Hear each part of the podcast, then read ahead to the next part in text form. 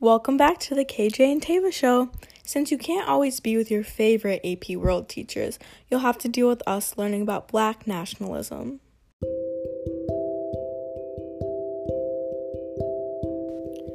So, what's black nationalism, you ask?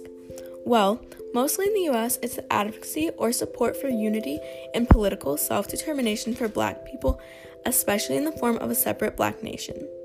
Its origins can be traced back all the way to the 1920s with Marcus Garvey's New Association. The goal was to resist assimilation to the white majority and maintain a distinct black identity.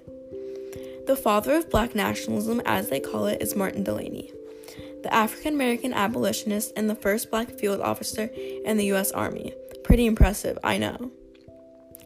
Webb Du Bois was also a big part of the association and believed that capitalism was a primary cause of racism.